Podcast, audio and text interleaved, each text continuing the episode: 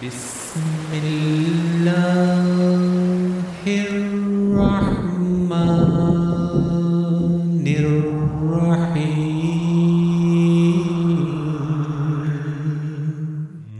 to Quran Study for Non-Muslims, where we attempt to understand the teachings of the Holy Book of Islam using an easy-to-follow approach that caters to non-Muslims or people with little or no previous knowledge of the Quran. So if you've been curious about Islam and the book that forms the basis of belief for over a billion people around the world but never had the time to dig into it, you've come to the right place. Greetings of peace, everyone. This is an introductory episode. I call it episode zero because we will be providing some basic background information before we dive into the study of the content of the Quran itself in subsequent episodes.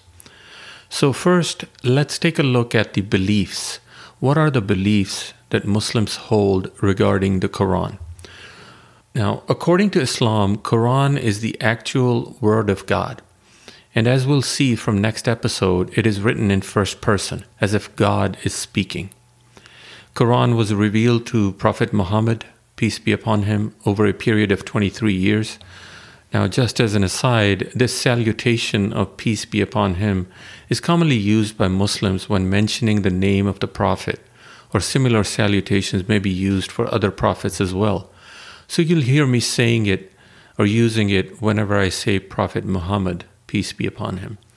Back on the revelation of the Quran, as we get into it, you will note that some verses relate to events at the time of revelation, while others make up teachings that are meant for all time.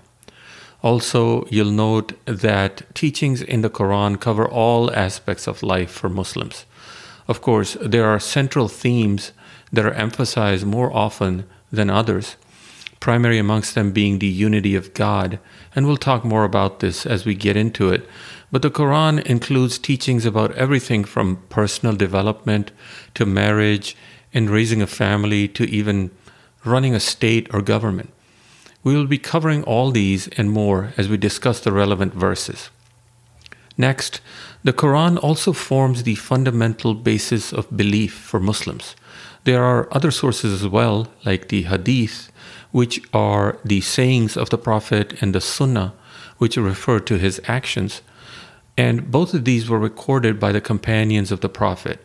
So there is question about the authenticity of the recorded Hadith or Sunnah, whereas the Quran is believed to be the revealed Word of God, preserved in its original form and therefore authentic. All that to say that the Sunnah and the Hadith are sometimes used to clarify certain verses of the Quran, but generally speaking, they must be in line with the Quran in order to be accepted as authentic. Now, we said that the Quran is believed to be the revealed Word of God, preserved through time. And in that regards, it's important to note that two primary means were employed to preserve the verses of the Quran during and after the time of the Prophet Muhammad, peace be upon him. One was memorization, and the other was inscription.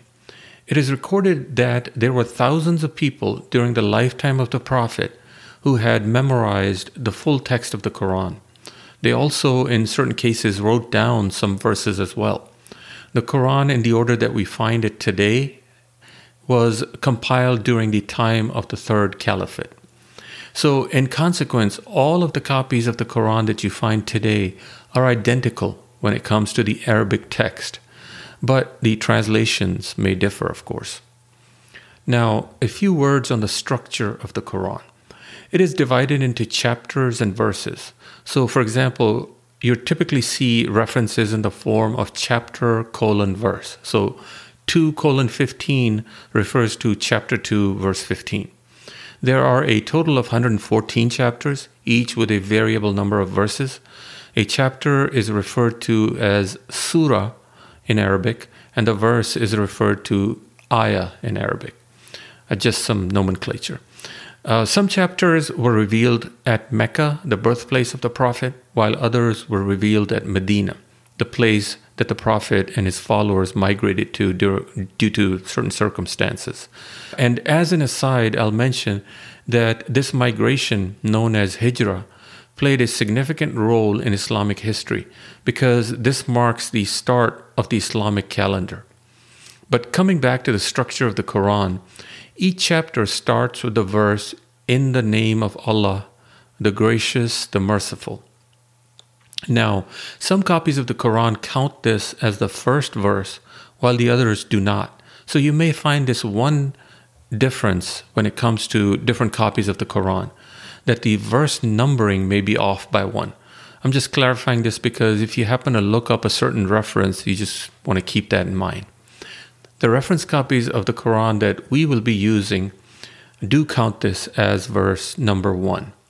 Uh, finally, on the structure, uh, just want to point out that the first chapter of the Quran holds a special place as it is recited in daily prayers offered five times a day by the Muslims. But we'll discuss this chapter in detail in future episodes. Now, on to the approach that we will be taking to help our understanding. First, we won't be discussing every single verse of the Quran, as some are self explanatory and so on. But for the verses that we will cover, we will look at different aspects, such as the history of the verse, any significant circumstances surrounding its revelation, the key Arabic words used in the verse and the meanings, and the application of these verses on contemporary issues, and so on. And most, if not all, of our discussion points that we will present will come from two main sources that we are using. One is the short commentary of the Quran issued by Islam International Publications, first published in 1969 and then reprinted in 2017. The other one is a five volume commentary of the Quran, also issued by Islam International Publications, first published in UK in 1988 and then reprinted in 2019.